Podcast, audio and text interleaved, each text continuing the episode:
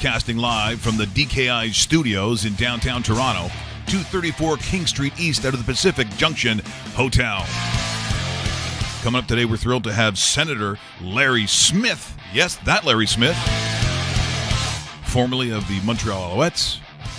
I guess you could also say the Bishop Gaiters, former commissioner of the league, in which we can talk uh, probably in, in some pretty good detail about the U.S. expansion, his take on that, and of course, his life now as a, a senator. The news yesterday of Ray Emery in, in Hamilton at 35 years of age, drowning in, in Hamilton Harbor. Uh, it was uh, it was probably really shocking to to to hear that as it came across, and the circumstances. Again, there's just a lot of details that people don't know. But when you hear the police, Dave, call it uh, misadventure, it just, I guess we'll find out as, as details will come out. But uh, a sad story nonetheless. Also, as we uh, take a look, the uh, wrap up of the uh, Calgary Stampede, the dash for cash. And so basically, how it's kind of like NASCAR. That's how uh, chuck wagons work. So you have the uh, the the 36 guys who go out there and uh, they they race for the uh, nine days, get to a semifinal. Then the top four times they dash for one hundred thousand dollars. It is great theater, and people are saying, "What? What are you talking about?" No, wait till you see it. It is is awesome stuff, and of course, we'll also continue to talk about a little bit of Major League Baseball and how people aren't going. Uh, All Star break, Dave. The quietest time of the day, uh, year, summer. Dog days of summer is that officially it? The dog days. Oh, I, Uh, I I think so, and and this is the week usually people book off.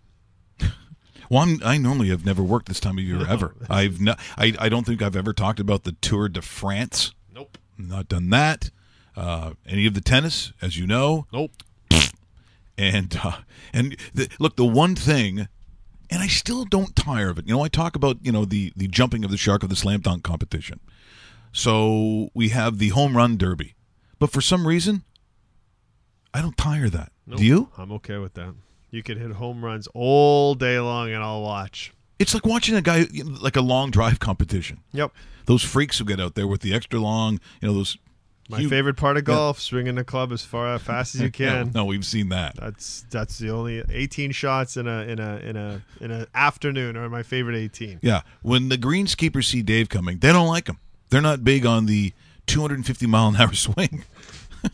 There's like Dave. You know, if you just slow it down, no, I will not. It takes away from those 18 strokes. it's it's that it's that moment of whatever is going on in Dave's life, whatever the frustration is. Maybe is it the pterodactyls?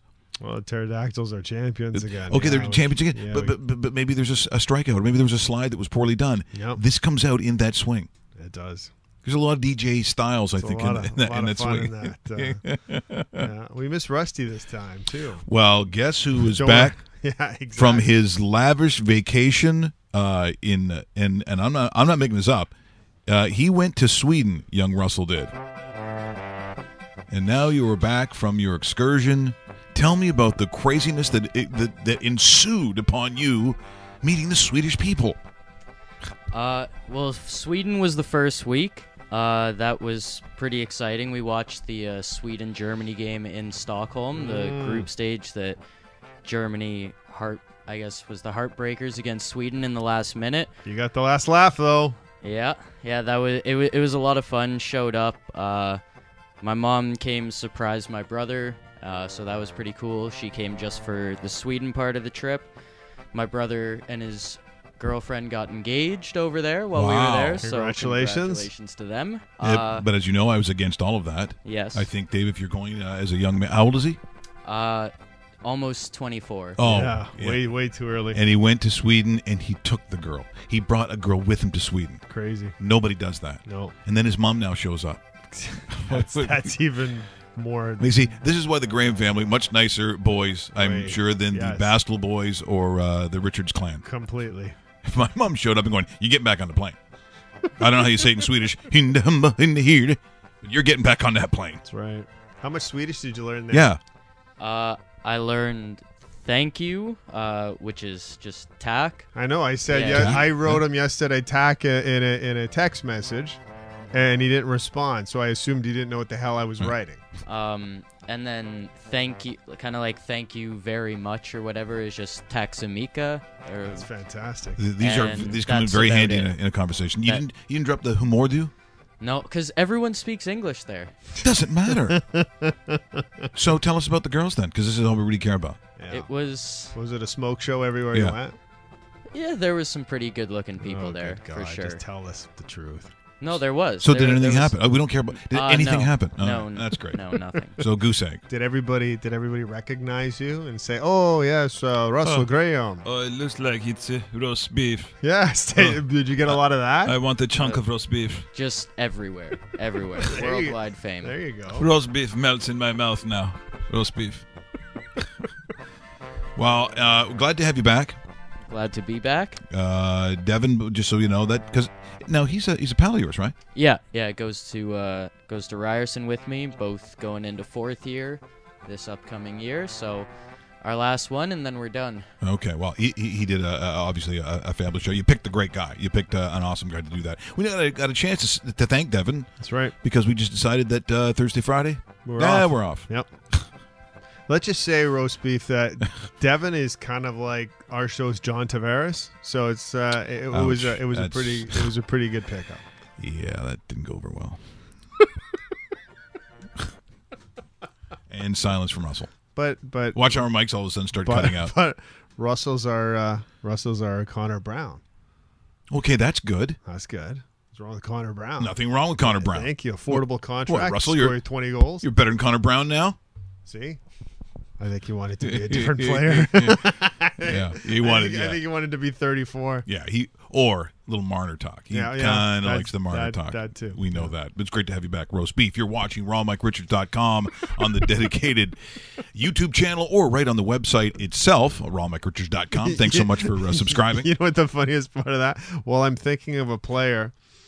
I'm thinking I'm trying to name What did he like most a, be like? no, but I'm trying to think of like a third or fourth line guy, and it's like they don't really have a bad winger anymore. No. because they got rid of Matt Martin, which I, in my opinion, I don't think that's a great move. But whatever, you know, it, it- he fit a role, right? But I'm trying to think of a winger. You mean the of- only guy that's probably not afraid to do stuff? Yeah. So, but but man, okay. Bring on the season. Anytime October wants to come, it's not uh, fast enough for me. Yeah, well, and you know what? They're uh, and again, you know, in, in talking about the NHL, right? I mean, there, there really is almost no off season. But the one thing that I certainly was not expecting, and uh, you know, for for, for Ray Emery, uh, when we talked uh, about him just earlier on about his passing, I mean, it's all over the internet, it's all over television. This is not uh, new news necessarily, but uh, in Hamilton Harbor, and the, the report, the only information that we really have, Dave, is the he he you know dives off the boat or whatever at 6 a.m.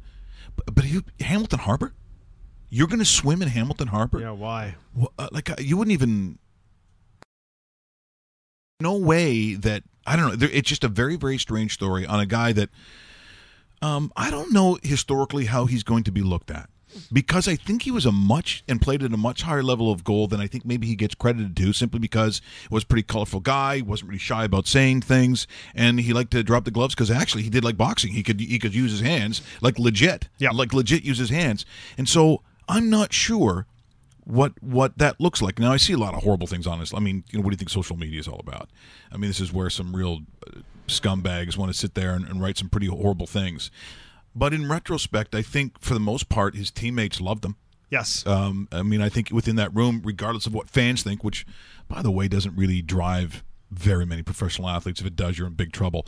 Uh, but for Ray Emery, you had some dealings because you actually covered uh, the Sens in that 06-07 season. Yeah, I covered the Senators for a full year when I was in Ottawa for a maternity leave. So uh, that that team included like a, a Dany Heatley, Daniel Alfredsson, Jason Spezza in their prime, a Wade Redden when he was good, Wow. Zdeno Chara when That's he was about to go to Boston. Uh, John Muckler was the GM. Brian Murray was the head coach, which I, I love. And rest in peace, Brian Murray. Uh, Chris Neil, Brian McGrattan, guys like that. And, and I named some of the tough guys like McGrattan, Volchenkov uh, on the point, Chris Phillips. All those tough guys, even the call ups like um, like uh, like uh, uh, Steve Martins and, and, and guys like that. Ray Emery was the toughest guy on the team. nobody ever wanted to f with Ray Emery. Period. Ray Emery uh, was usually very casual, very cool, very calm, uh, cool cat. But when you pissed off Ray Emery on the ice, this was the toughest goaltender in the league in his day. Like this was, you know, the the Ron Hextall of the '80s. Uh, the Ray Emery was it in the 2000s, kind of thing. Like there wasn't a better person than that uh, in in that aspect of it. And I know, I know, fighting isn't a goaltender's thing, but if you ever drop the gloves with him, all you have to do is look at some of the things he did. Andrew Peters comes to mind. Um, this guy was uh, was was lights out great in that department. He always was very casual in the dressing room in my dealings. Um, he'd always comment on clothing because he was a very fashion He was styling, guy. absolutely was. So anything I'd wear differently, or he'd always have a comment for. But I have nothing but respect for Ray Emery as a player. I didn't really know him as an individual because I don't hang out with players. But he was in a situation where him and Dominik Hasek shared the goaltenders uh, creased, and um, you talk about you know picking up for a for a Hall of Famer in front of him. Ray Emery was uh, was a, a starting goaltender and a backup role in Ottawa when I was there. Well, uh, you mentioned uh, those that did not enjoy their time uh, playing against uh, Ray Emery. Braden Holtby, Yes, for instance. Yeah. Uh, Ryan Miller too. uh, they they thought at some point, I guess it would be good to uh, mix it up with uh, Ray Emery, as you will see in this next video, as uh, filmed by I can only assume a uh, Flyers fan. That this did not go well for Braden Holtby.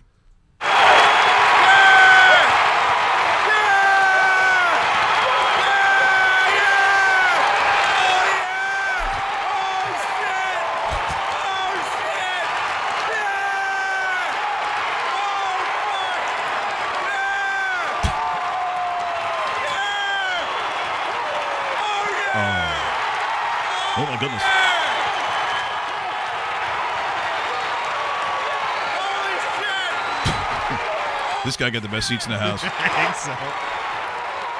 The commentary is fantastic. He sounds too. like the color guy from the Minnesota Vikings. Or no, no, that was the New England Patriots. yes, Scott Zolak. Yeah.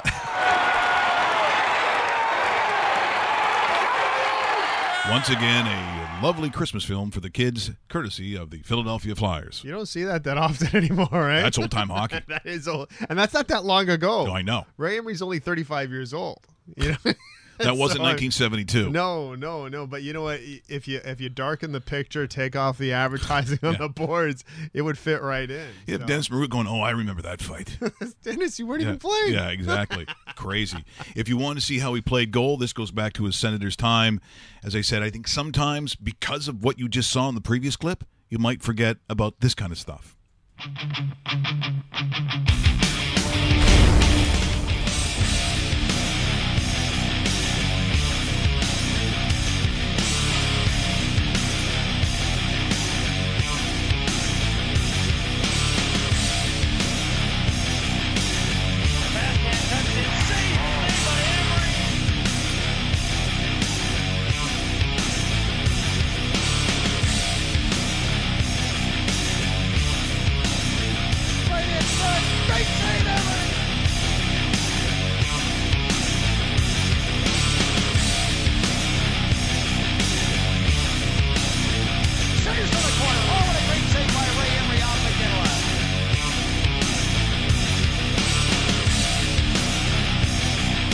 There it is, uh, once again, uh, the work of uh, Ray Emery, gone at the age of 35. And I think about it, Dave, 35 is Yeah. just so young. And, and so much I- ahead of him too. Well, and there'll be some details, obviously, uh, coming. Uh, Coming uh, forthcoming, I would think, from as the Halton as Hamilton. today, I'll yeah, as early as today. Yeah. You're right, because you know they're going to test. Uh, they're going to do tests on the body, and uh, you know, uh, my my first initial thought was, why are you swimming where you're swimming at that time of morning it's on a odd. Sunday? Yeah. you know, uh, you know, did something happen on Saturday that the night kept on going, or like, I mean, this is all speculation, of course, but I mean, People don't I- go swimming in Hamilton Harbor, Dave. yeah, they just they don't. don't. And you can at- walk across it or set it on fire. it's true. You know, and I just kind of sit there and I kind of, oh man, I I don't know, but we will find out more. Uh, of course, none of us were there, and uh, exactly. I mean, I know there's a lot of speculation, but look, folks, you- you're gonna have to wait on this one, and I, uh, I think you can at least appreciate for uh, those of his family members. Uh, can we can we class it up a little bit? Because seriously, that that's the, the one thing about social media is any lunatic with whatever they want to say can say it, and it's been pretty uh, pretty sick. Uh, some of it. Uh, also, uh, as we we mentioned off the top of the hour, Senator Larry Smith. yes, sir. You know what I just did there? Almost the Montreal Canadiens when the guy's name's Larry. A Larry, a Larry Robinson, a Larry, Robinson. Could have been. Well, got- he's, he's, he's probably a Canadiens fan too. Uh, he probably is. He probably is. We'll uh, talk to him in uh, a little over 10 minutes' time. I'm looking forward to that. And of course, for Larry Smith himself, he was on some of the most amazing Montreal Alouette years. I think of, you know, when the Big O comes in, when you look at Joe Barnes, when you look at, you know, the it, it, there was a level of excellence uh, that Don, uh, certainly Don Matthews, I think they all went through there. And of course, the Marv Levy years. The Marv Hmm. A lot of people years. forget about that too. They do forget about it, Dave. And of course, a lot of people are saying, "What are you talking about?" No, Marv, Marv Levy was was a significant coach in the Montreal Alouettes. Certainly in those, those those years in the 1970s, they were very dominant. In amongst the Edmonton Eskimos, obviously being part of that group. The Big O as a kid. So the moment the the 76 Olympics are over, as a CFL fan, I can't believe that I'm going to see a football stadium that is going to look like this. A football stadium that looks like the things that I see in the NFL. I just moved back from the States that year. This team in Montreal, they had some classic Grey Cup uh, uh, clashes again with uh, teams like Edmonton, the snow, the uh, the game in the snow, but also when you're talking about iconic teams of that time, Leo Cahill certainly was one of those coaches. Here is a matchup between the the uh, Montreal Alouettes and the Toronto Argonauts. This is Marv Levy versus Leo Cahill. This is uh, an incredible moment in which you're going to see a future uh, commissioner of the league and now a future senator as he played for nine years with those Montreal Alouettes. Significant, and he played mostly running back, but he did pretty much everything. And if you played on a Marv Levy team, and we'll ask him about this, you better come prepared. Once again, property of the Canadian Football League. And I got to say, this is just a great moment. Watch this clip. Mike Wilson, one of the Georgia connections, certainly looking out there, hoping that the defense can get them the ball back and not give up any more points before halftime. Barnes on first down. It's good to Larry Smith. A seven-yard gain at the Toronto 26.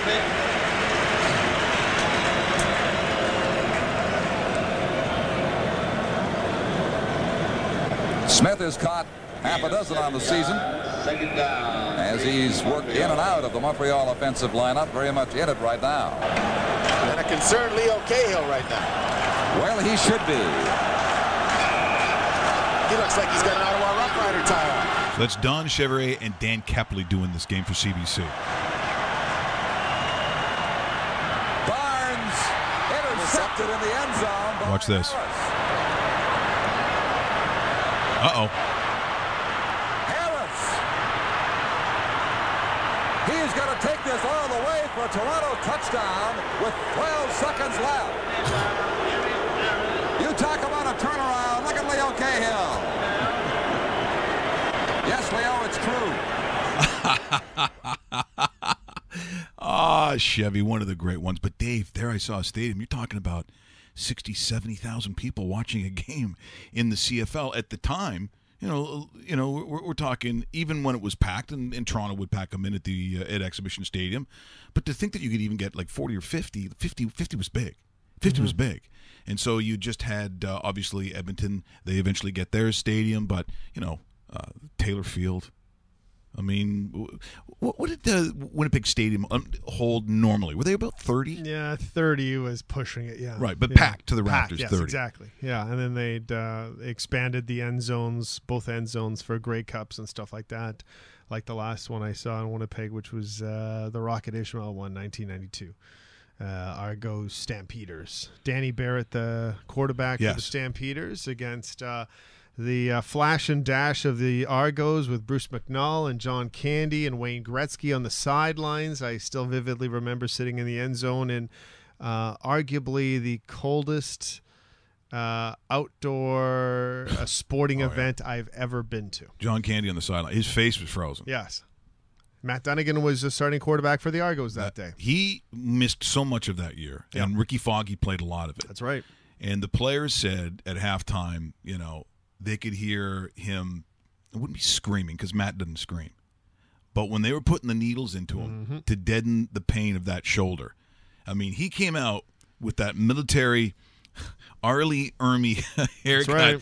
because he'd had the golden locks the whole year, and when he came out for business. He looked like it meant business. It really was a heroic and a magical season uh, that I look back on that Grey Cup, and of course, also famous for the 1991 beer can throw. That's right. Now, you said you know who that guy is. Uh, Winnipeg knows Winnipeg, right? so, People go, I wonder who did that. It was uh, it was Tom. I was talking to him last night at the Legion. He said he was going to throw a beer can if the Rocket tries to return just one. missed him too. Yeah. I know. The Rocket was so fast he dodged a beer can from uh, from the 40th row. Yeah, it, it was it was quite a throw in, in terms of, really beer good- can it throws. really and at first, when I saw it, I thought it was a snowball. Yeah, me and, too. And then I'm like, oh, oh no, oh, that was a Nope. can. that was a beer. That was a beer can. It was uh, but what it was worth. It was a, Surprisingly enough, it was a very pro Calgary crowd, which is weird because it's in Western Canada and they love Toronto. no, they don't. They hate them. Mazzotti had a big game. Yep. We had Mazzotti in the Yeah, studio. He double eights. He talked about that uh, big catch he had because he was good too. Very People good. forget how good. And you know what? It, it usually is about a lot of you know Canadian slot backs. And I look at the the great ones that Calgary had. Mm-hmm. Before we get to Larry Smith in about five minutes or so, you know the one thing that you can say about and I see a lot of different words, and I'm going to talk to uh, Senator Larry Smith about the words used about the uh, expansion. But the Grey Cup 1995 in Regina wasn't exactly a heat wave either. And it's the last time that they that they started doing the ridiculous massive put everybody in the end zone as many people as they could get. Yep. Cuz the guy had a heart attack during that game. Halftime. And they had to like like like body surfing at like a Foo Fighter concert. I don't remember that. Oh yeah. Really, eh? Wow. like it was Yeah, in sure, but sure. they the thing and I oh, I was always told about the, the, those end zone uh, structures. Winnipeg, there might be a little bit of wind. Might be a little bit of wind. Just a tad. That the thing was like Seriously. it moved. when you walked up the the extra seats, you you you felt that okay, is my next step going to be my last? Honestly, it was. It's not supposed to do that, No, right? I not mean, supposed to be moving. Uh, so this is the the then Baltimore Stallions and the Calgary Stampeders. The Grey Cup was 1995 in Regina. The quarterback for, not surprisingly, the Stamps at this time, Doug Flutie. But maybe, just maybe, if you do go back, Tracy Ham and this Baltimore team, which eventually becomes the great Montreal Al- Alouette team. That's right. But boy, I'll tell you, the team they put together was fantastic. They win this Grey Cup in 1995, and it kind of shuts people up as to just how good some of these teams were south of the border. First and 10 now from the 33-yard line. Over the middle to Gerald Alphin, and he has another. See, there's another first down. outstanding Alphin receiver. The year with the Winnipeg Blue Bombers.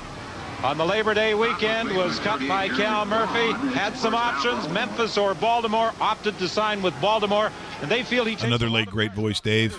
Right. Don Whitman. Tracy reads this. Calgary does a little bit different in their drop. They drop Marvin Pope. You can see him spinning around. He doesn't see Joel Alphin. And Joel Alphin gets downfield quickly. Tracy hits him. Ham throwing over the middle, and it was knocked down at the line of scrimmage. See, these, these were the years where these Wally Buono uh, Calgary Stampeder teams could have won, I'm saying, at least in the 90s, at least four or five Grey Cups. Make your effort, They were that good. get up the field. Once you feel you're stalled and you see the arm motion of the quarterback, get your hands up and get up high. Gets up that right hand, knocks it down, They had a lot of weapons, and they had a great defense in Baltimore. And this was, again, another, it seems like over and over again, an exceptional Calgary Stampeder team. Ham completes the pass to Tui Pelotu, and he is going to be stopped short of the first down by McClanahan. See, there were a lot of guys, too, that came Now on. it looks as though he's only about a yard shy, so Don Matthews. Here's Don Matthews again. Decision to make. It seems like he won 47 Grey Cups. I know he didn't, but it just seems that way. A lot of 45 this- altogether. know Coach Matthews over the years. a little bit of a gambler. And plus, when you have the guys up front that average 300 pounds, six foot six, you better think you can get a yard. And you got Mike Pringle in the backfield. In the I formation, they scatter. Tracy Ham will keep. And it looks as though he should have the first down, but it might. Okay, I'm not sure if this is where we wanted to start it because it seems there's a lot of plays the left side behind the CFLs. that uh, I would normally not show, Dave. The diving for a first down, the ball's knocked down. Seems a little uh, Calgary think they've stopped him. odd. Okay, but that that was, uh, you know, I think, to me, in some ways, um, a reflection on, I think, what they wanted to have happen south of the border. So, in just a couple of minutes here, we're going to call Senator Larry Smith to get his take on really the the genesis of this. And I'm going to go back and just before we get to him, this is a very young Dutchy. This is a very young Darren Dutchyshen when they talk about Larry Smith and this idea of expansion. And and again, uh, you gotta you gotta check this out. Here's a very young Dan Dutchyshen talking about, and this is at halftime. This is at halftime. Here's Commissioner Larry Smith talking about, and of course also seen on ESPN on the Dose. Larry Smith. Welcome back to McDonald's Halftime. We're glad you're with us. You know, his plan has always been expansion, his passion, the Canadian Football League. Commissioner Larry Smith has seen his share of troubled times with the league, but likes the horizon ahead.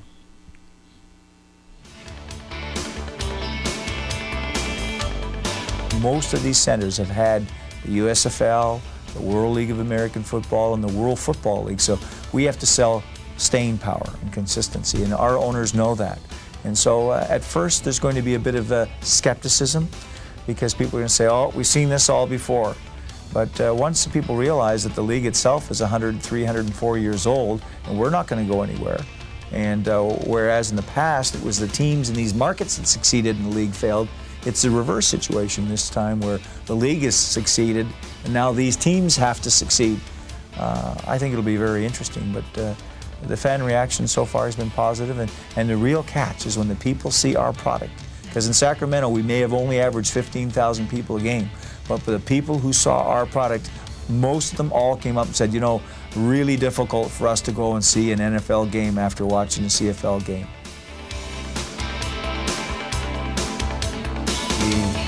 Took a vote uh, about a year and a half ago to really enshrine our rules because we feel that the rules are the key to the future of our business. And uh, to change those rules, you'd have to have unanimous uh, support.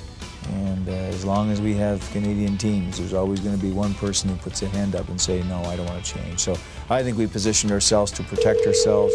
Uh, I think that uh, also it's important to understand that uh, our American owners recognize that if they go in with a Me Too product, we're going to get killed because uh, let's face it, the NFL is very strong. We're selling a unique product. We're creating our own niche. We don't compete against the National Football League. We, ha- we have to compete against ourselves. Good morning. That's what's important. Uh, I would say uh, bonjour, hello, como ça va? Senator Larry Smith. It's Mike Richards calling from rawmikeRichards.com. Hey, Mike, how are you? well, I just got a. I, I just saw a very uh, young uh, Larry Smith talking about the expansion in 94, 95 and what what uh, came out of that. And and I will say this, Senator. I, you know, I see these words describing that time, and it says ill-fated or failed. But t- t- to my way of thinking, at that time, it did have a huge infusion of cash that the league badly needed. We got we eventually get some great teams and players that come out of that, and the validation on the quality of football really, you know, was was verified when you had a Baltimore Stallion team that not only put a, a great Grey Cup together against the BC Lions in BC, but they beat uh, an enormously talented Calgary Stampeder team led by Doug Flutie. They win in Regina. To me, that checks that box. That says to me that it wasn't necessarily, in retrospect, as bad as I think sometimes people make it out, Senator. Well, it was a critical step in the uh, history of the league to, um, I'm not going to say save the league, but uh, when I first got involved as commissioner, uh, I recognized that the league was in terrible shape. We had probably half of our franchises that were either failing or we had some questionable leadership in the franchises. And um, we didn't have any corporate sponsorship. We had a sm- very small television contract. And, and the truth is, if it wasn't for the initiative of Gordon Craig and Jim Thompson, who were heading up TSN at the time, um, we would have been really kaput. So uh, when you look at the the the, the spectrum and, and really what took place, uh, in my mind, and I'm not saying this because I was in the slot, but uh, it was troubled times, but a great opportunity, and, and the expansion did exactly what you said. It gave us some credibility in the states. Uh, we were able to sell Doug Flutie's name in the states with David Archer to get ESPN up to a higher level.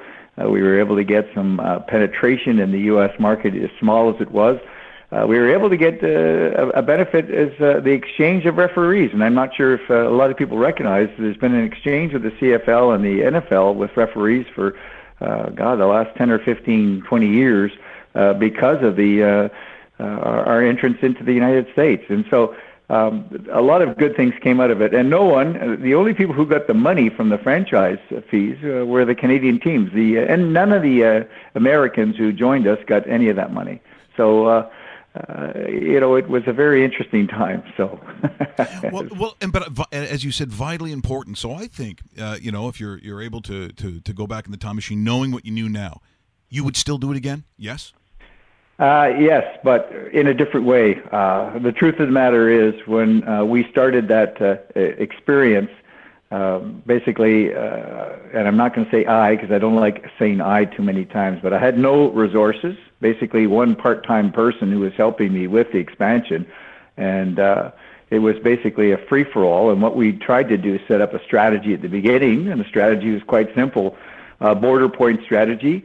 Our first opportunity was with Fred Anderson in Sacramento, but we wanted to be closer to Canada, and we focused on Portland and. Uh, we uh, got involved with Peter Jacobsen, uh, the golf uh, pro uh, out of Portland. Uh, Peter was well known, and uh, I was lucky enough to go and meet David Stern, who was the uh, the commissioner of the NBA at the time, and he helped give us some ideas of how we could possibly look at this opportunity. But he was very helpful. Gary Bettman actually was, I believe, working for uh, David Stern at the time, if I uh, remember correctly. But we had a border point strategy, so Portland, Syracuse, those type of places that were close to the Canadian border uh, would really be opportunities. We realized after getting Fred Anderson involved with Sacramento, and Fred was an outstanding owner, uh, that it was going to be other markets that s- stepped in also. And uh, of course, Baltimore with Jim Speros uh, stepped up, and uh, Jim did a fantastic job of uh, building, uh, resurrecting football uh, in Baltimore after the uh, Colts had left. So when you, when you look at the the strategy itself, uh, we didn't necessarily stay on point with the strategy in terms of specific markets, but we did have a, a plan that said, "Hey, let's try to get penetration in markets where we can get some critical mass and uh, uh, build something." And, Yeah, uh, that's where we started. And you certainly did. Senator Smith, it's uh, David Bastel here. It's so good to talk to you this morning, uh, and thank you for joining us. Uh, you kind of led to my, my, my question where where Sacramento was part of it, San Antonio, Memphis, a a lot of these cities not not border towns to Canada. And after a while I know I know Sacramento was the first city that expanded. You had that one expansion I believe it was in uh, 1993 uh, after that did did you have other companies or other businesses in the United States coming to you or was was there a little easier sell in in 94 when you continued to expand up to five teams in 1995 did they start coming to you instead of you coming to them as far as wanting a team in their city Well, you have to understand that uh, at the time we were selling franchises for three million dollars U.S. And so, for uh, people in the United States who are entrepreneurs, uh, the entrepreneurs jumped out of the woodwork. Yeah. And uh, basically, if you understand the U.S. mentality, uh, anything is possible in the U.S. Uh, dreams are made in the U.S. And people were coming and, and visiting with us, and uh, basically, oh, three million dollars and uh, ten million dollar cash flow over and above. Uh, oh, we can do that. And uh, great entrepreneurialism, but uh, there was a lot of people that were not necessarily as qualified or as competent or as uh, uh, how do I say credible as as as, as we, we we we thought. However, um, with the entry of Fred Anderson, who was uh, with World Football League, Fred was a very very credible and, and dignified man. Uh, and then we got Speros involved with with uh, Baltimore, and uh, with the success they had, they were averaging forty thousand people a game and put a great team together. uh, it was easier. But uh, the real issue was trying to get the critical mass and trying to get a, a real formal strategy because it started to jump out of the woodwork. And uh, the ability of getting border point uh, towns such as Portland, uh, the group in Portland were, were kicked the tires for quite a period of time, and then we had some pe- people in Syracuse kicking some tires also. But uh, you ended up going to bigger markets, and then you get the uh, Arthur Williams down in uh, Birmingham. And Arthur, these were billionaires. Arthur Williams, Fred Smith from uh, Federal Express. These were big time hitters. And even Nick Mileti, uh, it was a, the Las Vegas franchise turned out to be a disaster, but uh, Nick Mileti and his group out of LA uh, raised uh, six over six million dollars in 30 minutes in terms of uh, capital, wow. venture capital, uh, to fund that franchise. The problem was they took the three million dollars that they paid us, put it in their pockets, and they ran the franchise into the ground with three million dollars in about four months. So uh, you know, if you look back at the history, uh, it was well intentioned and uh, a lot of good things came out of it. Uh, but the fact of the matter was is that uh, we had very, very limited resources. So going back to your question, would you do it again? Absolutely. Would you do it again differently? Uh, absolutely, because we have more knowledge uh, this time than last time.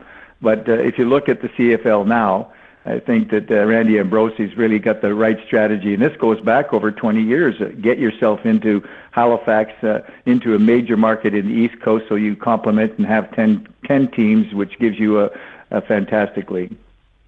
Uh, Senator, uh, you uh, certainly come to uh, success. Uh, uh, I would say sometimes my dad being a coach and, and a great educator, you know, we, we, we learn along the way. And when I look at, you know, how, how your life has been, you know, from, from coming to Bishops and then and then I think working under and playing for the great Marv Levy, I mean, I would think there are things that you learned in that period of time that you must carry today with you as a senator.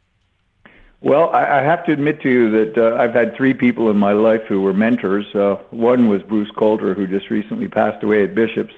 And uh, Bruce was just an outstanding coach, but a great person and, and did so much to help young men develop and help me personally in my career to be able to get into the CFL.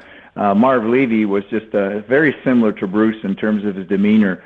Uh, he was very balanced. He was uh, thoughtful very intelligent, and uh, just had a great love for our, for our team. Uh, the other, I had a business associate who helped me out in, in business and got me into John Labatt Limited, and was my next door neighbor Terry McDonald, and I didn't even know it till after the headhunter called me. But people who help you in your life are so important. This is why I always say to players, get out, get involved in the community, and this is of course what we did in rebuilding the Alouettes.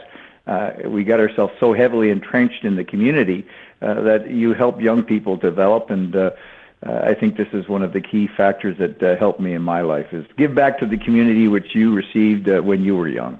I wanted to talk about something you just brought up when you when you brought up Randy Ambrosie and uh, expansion because we do hear talk that there will be a team in Halifax and there's even some rumors that perhaps Quebec City or, or, or something of that nature. When when and now rewinding it back to the '90s, uh, did you ever consider any expansion in Canada at that time uh, with with a Halifax or a New Brunswick or a, or a Quebec City? I know it wasn't as big as a hotbed, especially the Quebec example, just because of what's happened in the CIS in that in that province.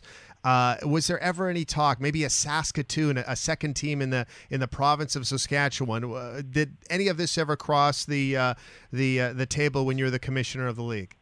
Well, you just brought up Saskatoon. Saskatoon was a, a, a site that came in into focus, uh, not not for very long. Right. Uh, Quebec City, of course, with the success of the Rouge et Or, uh, and I spent time in Quebec City uh, back in 1994. Uh, the challenge was is you had Patrick Roy and Jacques Tanguay control uh, hockey, amateur hockey, and uh, college football and they had a great gig going and uh, in terms of making sure that uh, they were getting 15, 16,000 people out to their football games. They did. They didn't want to ever get involved with the CFL because they felt they'd lose uh, control of that market. Um, Quebec City, of course, is a very unique uh, center, uh, but have done a great job in building college football, and so we have to give kudos uh, to the success of the francophone community. And, and then it spread, of course, to University of Montreal, University yeah. of Sherbrooke, and uh, when you see the quality of young Quebecers playing football, it's it's very impressive. Is uh, Rouge or I'm sorry, is that an amateur team? Because I, uh, I I thought they were a professional team. yeah, good. well, yeah. If you look at the size of some of those kids playing, and uh, what, what's so fantastic to see, uh, honestly, is the the quality of Canadian kids and the university system throughout Canada. Uh, how it's really uh, improved over time, uh, and I know that there there's lots of discussion about concussion and injury and people are, skeptical sometimes about football, but it, is a great character builder. Of course, education is so critical in terms of protecting players and making sure that you're not jeopardizing your life by playing. But uh, you know, it's come a long way, and uh, the kids themselves today very proud of to see the evolution of young Canadians in our country. Because I could have swore Matthew uh, Bertrand when he was quarterback. I think he was 37. I, am just I, I said how old I think his kids are watching this game. I said how can this be going on? But it is that kind of dominance that we've seen, and and as you know very well, Senator, the grassroots football that that happens in Quebec, just like it does in Western Canada, whether it be Saskatchewan, Manitoba, Alberta, of course, has a great one. So does BC, uh, quite frankly, and it it does lend itself to I think where we're sitting now. And uh, you know, as you just mentioned, to Commissioner uh, Randy Ambrosie, I, the league, aside from probably some issues, maybe a little concern in, in Montreal. I don't know how, how, how panicky it is. I, I, I, certainly be more worried about what's happening in Toronto. But in terms of the rest of the league, the the new stadiums that they have built, uh, and I think sometimes the level of play and the attendance, I think, uh, speaking, it's it's it's maybe the healthiest it's ever been. Well, I would say that uh, the CFL goes through cycles. If you remember back in the early '80s, Doug Mitchell got a I believe it was a $33 million TV contract over three years, uh, which was huge at the time. And and with the peak of the uh, the 70s, with the expansion of the Olympic Stadium, with the Commonwealth, uh, you had, uh, and of course uh, in Toronto uh, with the Sky Dome.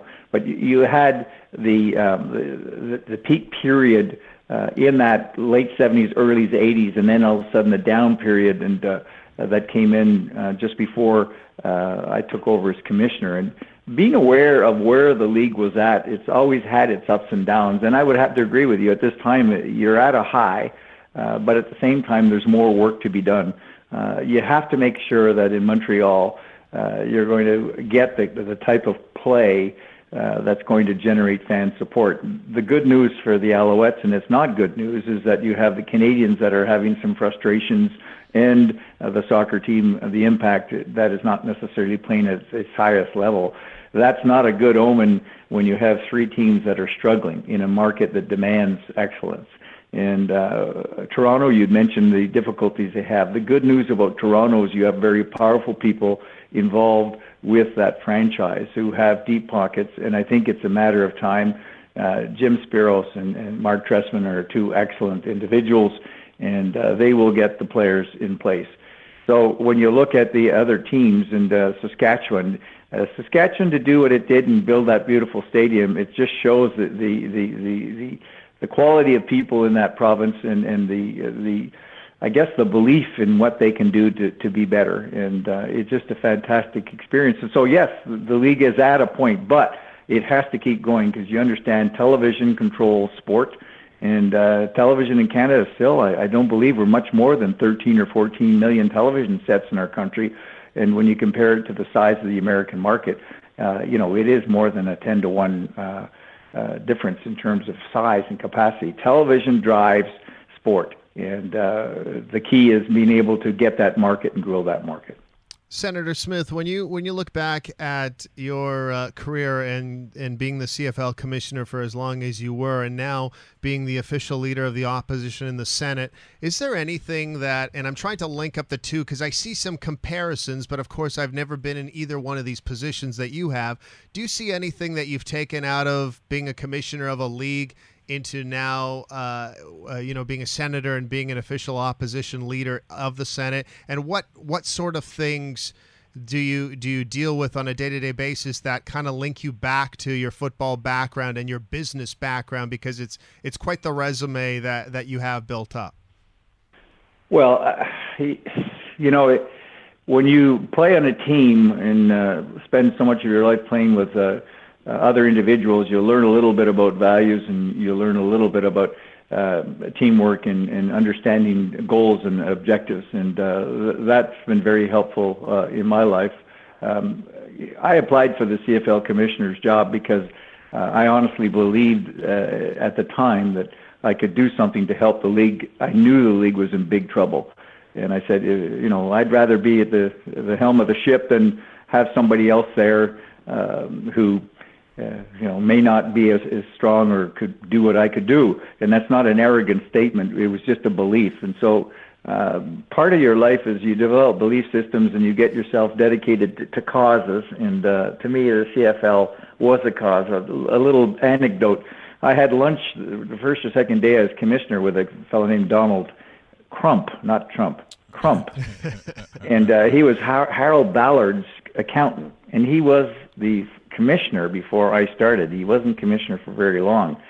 But uh, he passed on a very interesting comment. He said, Commissioner, he said, I've got a, a recommendation for you. And I said, What's that, sir? And because uh, I was very thankful that he would spend time with me, he said, Don't make any decisions. And I said, I beg your pardon. And he said, Don't make any decisions. And uh, I understood the message. There was a subliminal message there. And his message was, don't make any decisions because every decision you make, you will use social capital.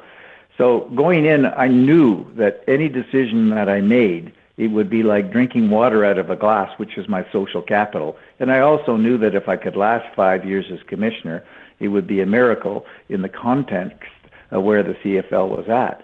But it was sort of maybe a dedication to the cause because I had such a great time as a player with my friends who I still have who were former players, uh, that it was something I wanted to do. And when you look at politics, Canada is such a great country, and uh, getting involved with politics was uh, something I thought about long and hard early in my life. I never really did at the time because I had a family and I had to bring up my family.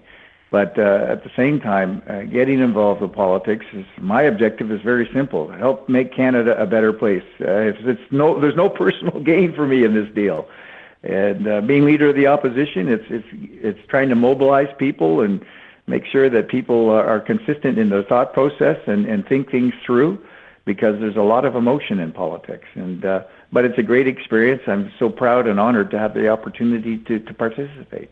Well, Senator, it's been fantastic uh, uh, having you on the show this morning, covering many, many topics. But the the one thing that I have not asked, and I thought, boy, if I ever see Larry Smith, I got to ask him about this one. So when Brad goes on The Bachelor, did you know they were coming to your house? well, when Brad went on The Bachelor, uh, you know, it was a very interesting experience and uh, a great one for Brad because he was always he was in theater as a young guy and. Uh, uh, when they came to the house, uh, they did just sort of take over the house, but uh, it was uh, something that uh, Lisa and I will never forget. And, and for Brad, it turned out to be an, uh, a, a great experience. Unfortunately, he and Bianca didn't stay together, but uh, uh, you know, it was one of those things that uh, I think he learned a lot of life lessons through that deal. love it, love it. That's a pretty diplomatic answer, eh? oh, there you go. There, that's why you chose that job. Good for you, Senator. Uh, thanks so much. Uh, it's been a real pleasure uh, and uh, certainly fun for both Dave, myself, all the viewers and the listeners, uh, uh, getting a little inside take on on the decisions at the time and the decisions you're currently making. It's been a wonderful morning, and and I thank you so much, Larry, for joining us here today. Well, thank you, Mike. Thank you. That is Senator Larry Smith uh, joining us uh, here uh, today on uh, rawmikerichards.com. And uh, I've always uh, certainly respected uh, literally everything that he has done because Yes. most of it, uh, most people wouldn't do what he has done. I mean, do, do you want to be commissioner of the CFL? After Donald Crump, and I do remember, he looked exactly like Homer Simpson with glasses. Yeah, you're right. He, he Yeah. looked like Homer, and he never spoke, as as just verified by by by Senator Larry Smith. And uh, you want to take over at that time, and then you decide you're going to take the Canadian Football League Yeah. and go into the, the United States. He's being very modest when he says that you know he wasn't he wasn't uh, necessarily the one that saved. The, I I personally No, he think did. he did. He did. I think He did. Larry Smith did save the CFL, and uh, and, and I thought it was uh, it was a memorable uh, aspect of the CFL's illustrious you know history Uh, you know, when you look back at it and you think of it, and I know we've talked about it countless times. So I thought this this has to be a guest on our show because of of of what happened to the league that we all love and and how it bettered it, even though there was some hiccups along the way. And, and but but what it did at that time, because being a Bomber fan, every single year Cal Murphy would roll up. Uh, uh, you know, this franchise is in trouble. The Bombers could be folding. This could, and this money was pumped into this system, and it wasn't just that. We there was a Save the Stampeders campaign. Oh, yes. the, the Saskatchewan Roughriders Yes. were going to fold up tent too. There was lo- there were lotteries at times, and there were there were telethons. So so It what? scared the, really it scared the crap out of me back in Uh, those th- days. There, there could have been a time where the entire league would have closed shop if something like this did not happen, and the money that was infused into the pockets of of uh, CFL teams that badly, badly needed it. And I, I, I think this, you know, we, we talked to a Hall of Fame guest uh, at every level, and and, and no doubt, uh, you know, uh, Hall of Fame life. I mean, you look at that resume Oh, from yeah. top to bottom. Well, just amazing. You know what? If we do get a chance, I'd love to have uh, Marv Levy uh, on the show because when you when you hear his voice, there is such command behind it. Yes. there is such depth of knowledge, and it just earns respect because when he talks to you. Should it be a little jolting because he gets very passionate? He's a very well read man too, by Yep. the way. Very very educated man. Boy, you just you just stay in your place. and and, and, and, and and he he would be wonderful to talk to as well. Here's something else. If I look back at, you know, 93, 94, 95, uh, the Ticats at times were getting 12 and 13,000 people. Uh, we saw what was happening out in, of all places. People can't even get around their heads about Regina being in trouble because of what you see now with maybe the most spectacular, unbelievable stadium I didn't, would never think would end up on my television. But here's yet another thing I wouldn't think I would have saw back in 93 that the Saskatchewan Roughriders would be playing the Calgary Stampeders featured in a video game NCAA, and this is what I don't get NCAA 14. NCAA 14. Is it me? Is do I think this is normal? And and look at the detail. This is unbelievable. I wonder who wins. All teams are lining up for the kickoff, and we're just about set to get this one underway. Look at the stadium. What? Here's kickoff. And with that, we kick off our season. He's to the 20.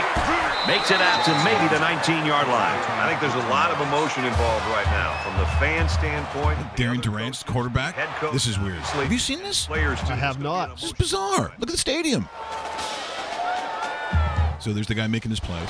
I'm not sure who it is. A lot of pressure in these games. Do you like the football games? Do you play football? Love, love Yeah. it. I just don't do it that often. Don't have time. Kids. Leads the team children. field for the first drive. See, I'm fascinated by this stuff.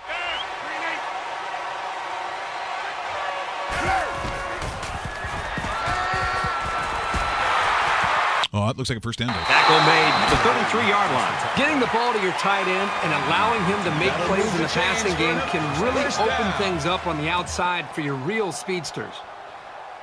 Oh, I think Chris Jones must. Well, no, this is Chamberlain. Uh, uh, Corey. Uh, Corey Chamberlain. Yep. That at this point. That's right.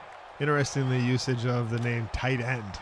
From their own Wow. 33-yard line. Do you notice there's no usage of any of their names? No, I was gonna say that would be a slot back. I, and I can admit, Darian Durant in this looks very healthy. Oh, except for that. Back to the line. Uh, You know, as, as a running back, you've got to get upfield north and south. That time, he just seemed to wait. and they also put. Do you notice they put them in the Sun Belt? Thanks for that. they they put the CFL teams in the Sun Belt. That's what Canada's known for, right? Oh. Great weather during the football season. I'll tell you what they're known for. Calgary Stampede. The Calgary Stampede. The Chuck Wagon races. I know people are like, what are you crazy? Yeah. You watch this. So so uh, my good friend Mark Sutherland is in the top four. So as I said, like NASCAR, except at the end of the uh, the, the week of racing, the, the nine uh, heats, you get a semifinal and then you have the dash for cash. A hundred thousand dollars, including Kurt Bensmiller, who has literally been almost the fastest single guy every night. For those that didn't see the Chuck final, let's go up to Les. There's the horn in the 100 dash for cash at the 2018 GMC Rangeland Derby is out of town with the barrels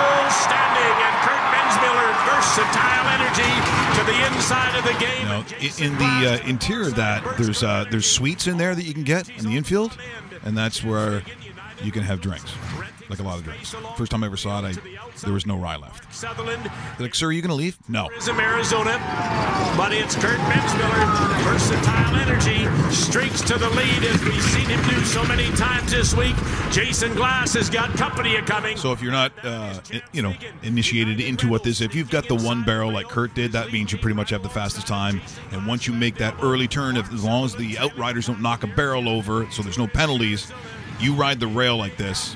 Uh, it's really tough to beat. Calgary, it's your turn to come alive. Here comes the Duke of Dewberry, Kurt Bensmiller. Here comes Chanse Vogel and Jason Glass. Chanse Vogel with a late charge. It is the Duke of Dewberry, wire to wire with his wheels on fire. Kurt Bensmiller, a horse length ahead of Chanse Vogel, a half a length ahead of Jason Glass and Mark Sutherland. Air Canada has landed on runway four, and that's a wrap in the GMC Rangeland Derby. There was uh, once again from uh, Sunday night. Uh, my buddy coming. Uh, technically, he comes in third, but that was uh, again. That's that's the event, Dave. That I just I was literally a groupie. That's why I went to Ponoka or Strathmore. Didn't matter where it was. It's a good time. I, I went there. It really is. It is. It is. If you have not been, and you want it like a bucket list thing, just to have the greatest time of your life with the best people that you're ever going to meet, then you go to Alberta, you go to Calgary, you go during the uh, Calgary Stampede. You're watching RawMikeRichards.com, uh, either on the uh, website or uh, the dedicated YouTube channel. Now, I, I do have to ask Dave because I'm going to show you a clip of something very exciting. Yes, Uh, sir. what did you do uh, on the on the, on your uh, weekend there? What hap- Weekend? What, happened for you? I Uh, imagine a lot of swimming with the girls. Yeah, a lot of swimming. We went to uh, um, a pool in our community area where it was. Uh, it wasn't that packed actually. It was. It was nice that uh, you know because I thought for sure, considering that Toronto's going through hell as far as temperatures are concerned, uh, it would be packed. It wasn't, so that was great. Uh, and then you know just uh, barbecues and regular you know weekend stuff that we do with the family. So well, every, everything everything good. I did uh, a little golfing, Oh, you which did. probably surprised you. Yeah, I was going to say, especially in this heat. Mind Well, you, actu- you are coming off a pretty good tournament. That, so, that was a uh, good tournament. yeah. We had, had a good showing, but uh, this is a different kind of golf.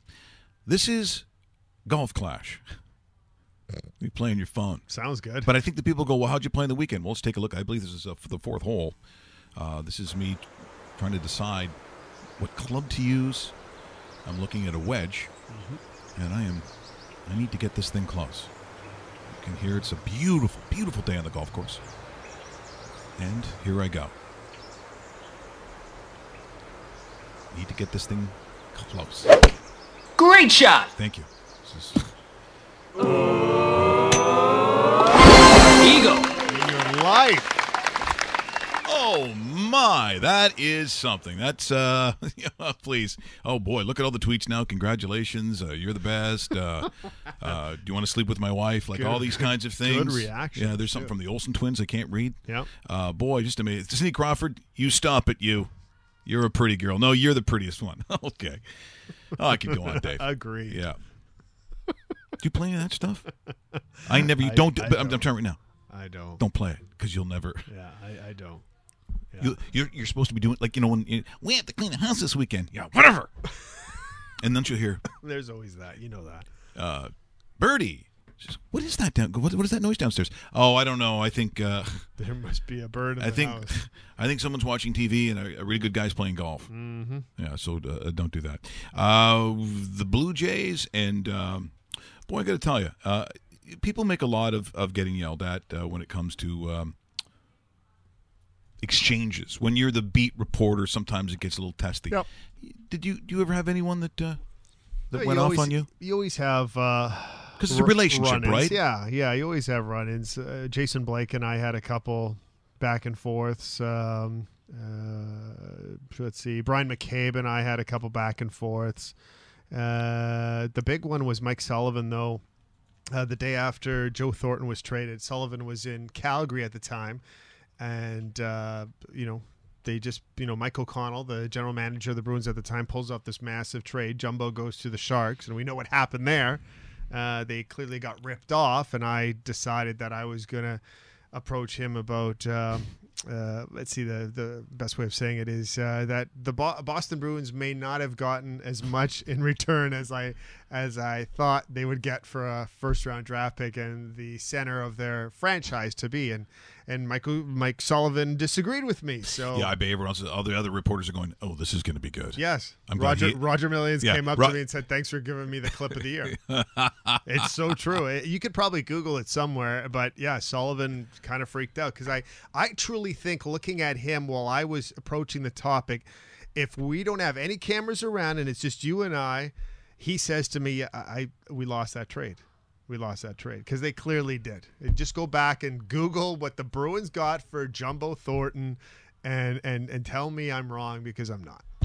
See, uh, Marcus Stroman uh, went off on Arash Madani. Yes. And so it even made it to the Twitterverse. But from what I understand, it- had to do with a question that he asked back in 2000 and, or a situation. Not for- that he remembers these things. Like yeah. 2012? Yeah. In Vancouver. Interesting. And he thought, what what is that all about? But but so he kind of walks away like a lot of guys do in the beginning. Like the you know what stupid question. Uh, anything else? Anything but the game? No. But then he came back and That was is- the mistake right yeah, there. Then he came back. Yeah. And so I really don't read much into it. I don't think the organization organization really one way or the other doesn't care, even if it was profanity laced. I think Arash Madani, who's been around for a long time, we know we both know him really well, would have uh, he takes the beating and you kind of move on. I don't see this as any kind of Nope. uh, It's fu- situation. it's funny though, Mike. This sort of situation, if it's in the 80s or 90s, the player probably comes out today and apologizes for it. Today, nothing. I'm. s- that- It's just the difference between what was and what is. Um, but uh, yeah, uh, uh, Marcus Stroman's uh, um, mistake was returning to the scene. He said what he said at the beginning. Leaves. That's where it should have closed, and that's why this is what it is today. See, and if it's me and I asked a question like you did, which is a valid question, let's say it is a valid question. The thing that I don't think I could take, this going back to Todd Stottlemyre. Oh, this is a good one. This is there's a multiple good ones. Baseball seems to do this every Baseball, once in a while. yeah. baseball's got one just because I think it's such a passive sport. Yeah, I mean, there's a lot of built-up tension, Sure and especially for a pitcher. This is another pitcher. This is after he left, so when he leaves the Blue Jays. And by the way, just on your point, out of all the sports I've covered, and I've covered basically every single league in North America, by far the biggest jerks as a whole, Major League yeah, Baseball. and I think everyone would agree with you. But what happens if the guy starts to have a rant, and his voice kind of goes funny as he's yelling? Todd Stottlemyre, if he does this to me halfway in between, Dave, You're laughing. well, why are you yelling at me like Curly from the Three Stooges? I mean, Is that what we're gonna do? We're gonna talk about every f***ing time where I lose my cool one f***ing time, and we're gonna talk about it? Huh? Is that what we're gonna do? I threw one f***ing pitch, all right? I lost my cool, and we're gonna talk about it? Huh? I busted my f***ing ass out there. I did every f***ing thing I can. You think I'm pissed? I'm f***ing pissed. All right? Right, I'm f***ing pissed. Right, I lost my f***ing cool Yeah. because I did. I lost my cool. Are you f***ing happy? yeah, no, I'm, we're good now. Just lost it again. I'm pissed. Yeah, I'm pissed. yeah. Good luck on your next. Job out there. You get pissed when something happens to your job. That's my job. That's my living.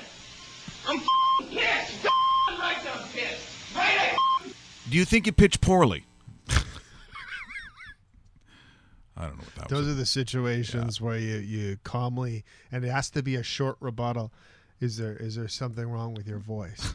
Just if you want to add gasoline to it. Have you ever done Shakespeare? Because I, I got to tell you, what? And a rule to all you journalists and media people out there: get your cameraman to always roll. Yeah, roll. Never press pause or stop. You roll it until you're walking into the parking lot. that's for all the kids out there. Yep. For everyone listening. For free. That's what you get from the show. That's what you get from Raw Mike Richards and Dave Bastel. L- life lessons. Just ask Russell, who apparently on his trip to Sweden, surprisingly and much to our chagrin, got absolutely nothing. Not even necking? No? No. Well, my mom showed up. Okay. Hey, Elvis. Hey, Elvis, we need to take it down a notch. Thanks to Senator Larry Smith. You're so awesome. That was a great time today. It was awesome. Yeah. A very humble guy. Jeff Manishin tomorrow. See you tomorrow.